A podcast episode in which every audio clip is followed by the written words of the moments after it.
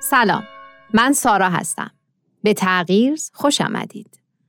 در تغییر با هم به نقاط مختلفی از دنیا سر می‌زنیم. در تغییر درباره گروه ها و افرادی صحبت می کنیم که در شرایط جغرافیایی و فرهنگی متفاوتی زندگی می کنند ولی همگی یک ویژگی مشترک دارند. اونها در جهت تغییر جامعه اطرافشون قدم های مؤثری برداشتن. از خودمون پرسیدیم چطور میشه هر کدوم از ما با وجود محدودیت ها و مشکلات برای ساختن جامعهمون سهمی داشته باشیم. در پادکست تغییر به دنبال تجربه هایی هستیم که شاید پاسخ این سوال رو به ما نشون بدن. اینجا در تغییر در هر چند اپیزود یکی از این روایات رو برای شما تعریف می‌کنیم.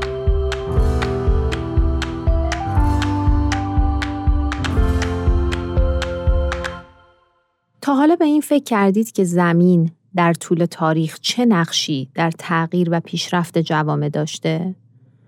زمینی که در اون کشاورزی میشه و محصول برای غذای میلیون ها انسان در سراسر تاریخ تولید کرده.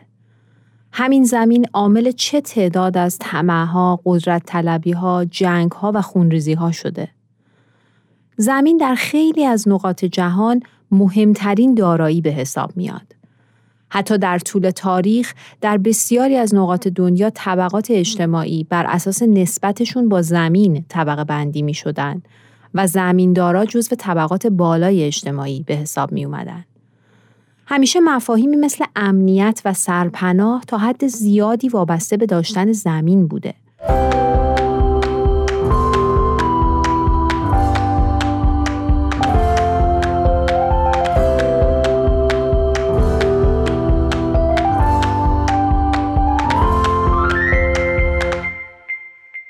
در زمانه ما هم همچنان مسئله زمین و نوع استفاده از اون و قوانین مربوط بهش تاثیرات زیادی در توسعه جوامع داره و همینطور موضوعات جدیدی در ارتباط با زمین در خیلی از نقاط دنیا تبدیل به دغدغه شده.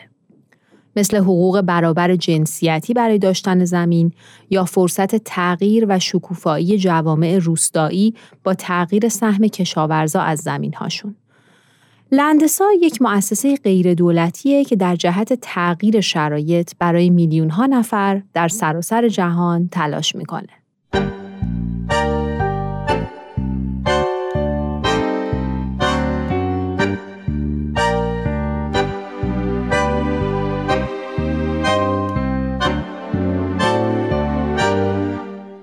در سال 1967 روی پروسترمن استاد دانشکده حقوق دانشگاه واشنگتن یک مقاله منتشر کرد با عنوان چگونه یک انقلاب بدون انقلاب داشته باشیم. تو این مقاله اصلاحات ارزی دموکراتیک به عنوان ابزاری برای کمک به فقرا برای خروج از فقر پیشنهاد میشه و نهایتا ایجاد جوامع صلحآمیز و عادل رو منوط به این راهکار می‌دونه.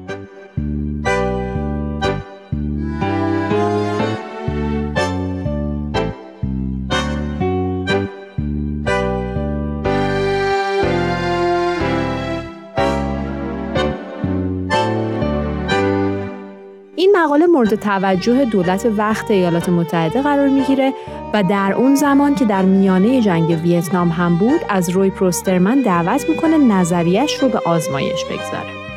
پروسترمن یک وکیل آموزش دیده در هاروارد و وکیل سابق شرکت وال استریت بود و این دعوت رو قبول می‌کنه و برنامه رو با عنوان زمین به کشاورز در ویتنام شروع می‌کنه. از سال 1970 تا 1973 به یک میلیون کشاورز مستجر حق زمین داده شد و جالب اینجاست که این موضوع باعث شد تولید برنج 30 درصد افزایش پیدا کنه. در نیویورک تایمز در اون زمان مقاله منتشر شد و درباره این دستاورد و ایده پروفسور پروسترمن به عنوان یک ایده مترقی صحبت شد.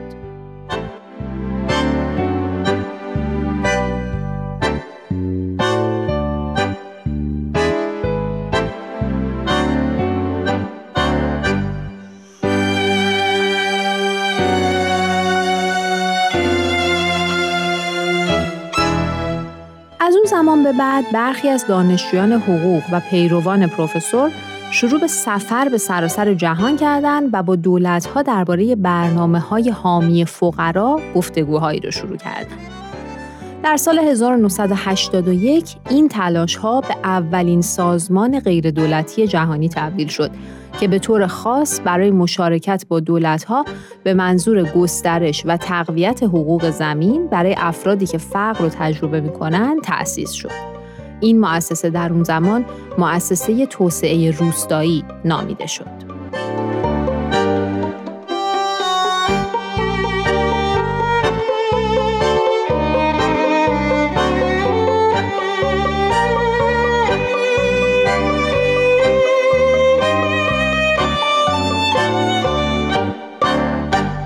لندسا در طول چند دهه بعد فعالیتش رو گسترش داد و به بیش از پنجاه کشور دیگه از جمله هند، چین، میانمار، تانزانیا، لیبریا و ایالات متحده در این زمینه کمک کرد.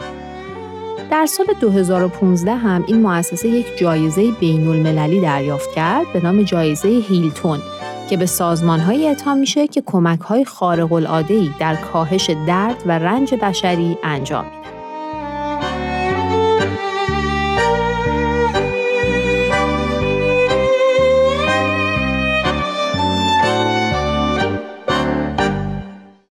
خب حالا بیاین کمی درباره بینش و رویکرد این مؤسسه بدونیم.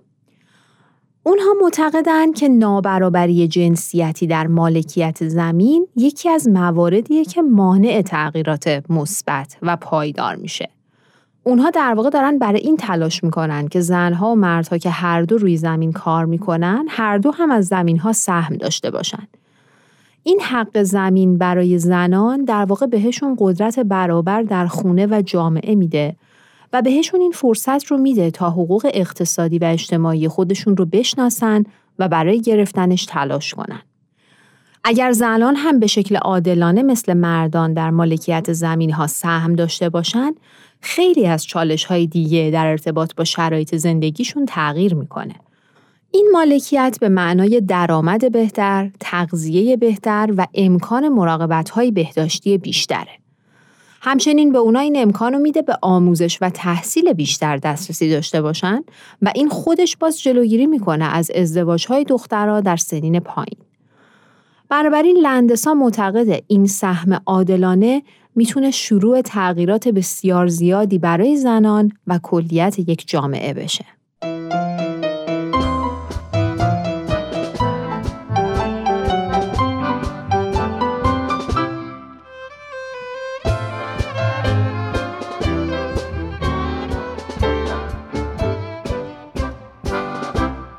یک بینش دیگه ای که این مؤسسه داره اینه که مردم محلی باید با قوانین و حقوق تا حدی آشنا بشن تا بتونن در ایجاد قوانین عادلانه سهم داشته باشن. بنابراین یکی از کارهایی که انجام میده اینه که مقامات محلی، ریش سفیدای روستا و اعضای جامعه رو با برنامه های آموزشی درگیر می‌کنه و این باعث میشه مردم درباره تغییرات مهم قوانین زمین آگاه و حساس بشن.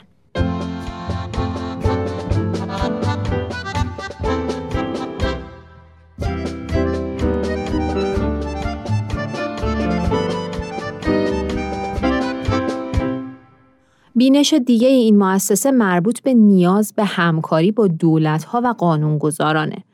این تغییر مهم که در واقع ایجاد قوانین عادلانه برای بهتر شدن زندگی میلیون ها انسان در روی زمین و پیشرفت اقتصادی برای بخش های محرومتر جهانه قطعا بدون کمک مؤسسات دولتی به راحتی قابل اجرا نیست. بنابراین لندسا دائما در تلاش تا گفتگوها و همکاریهایی رو با دولتها آغاز کنه و اونها رو دعوت می‌کنه که در مسیر پیچیده تغییر در اصلاح حقوق مردم حرکت کنند و بیشتر از قبل حامی فقرا باشند. این گفتگوها و همکاری ها همراه با تحقیق و نظرسنجی مفصله. داده ها کمک می‌کنن تا ایده ها و توصیه ها دقیق تر بشن و دانشی که ایجاد شده هم گسترش پیدا کنه.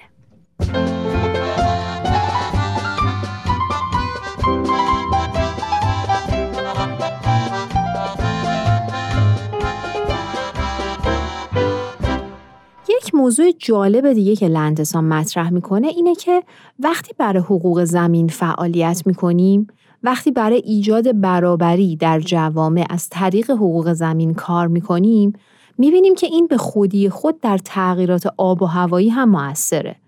یکی از دلایلش اینه که وقتی کشاورزا از نظر مالی تقویت بشن قدرت اینو پیدا می‌کنن که از راه های جدیدتر و وسایل پیشرفته تری استفاده کنن که به نفع محیط زیسته.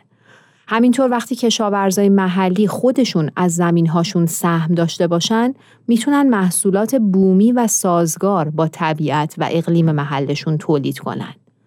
چون در خیلی از نقاط جهان زمین ها در دست کارخونه های بزرگیه که با تولید زیاد چند محصول محدود وضعیت خاک اون منطقه و در پی اون کل محیط زیست منطقه رو با بحران مواجه می‌کنه.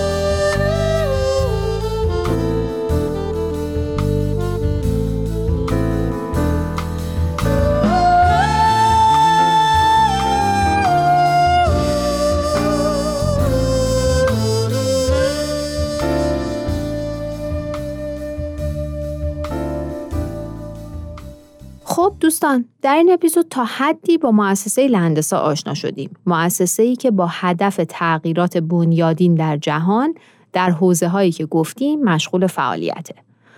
در چند اپیزود بعدی تجربه هایی که عملا این مؤسسه در جاهای مختلف دنیا داشته رو براتون روایت می‌کنیم و مثل همیشه امیدواریم که شنیدن این تجربه ها بتونه ایده های خوبی به همه ما بده که در ایجاد تغییرات مثبت در محیط اطرافمون نقشی ایفا کنیم.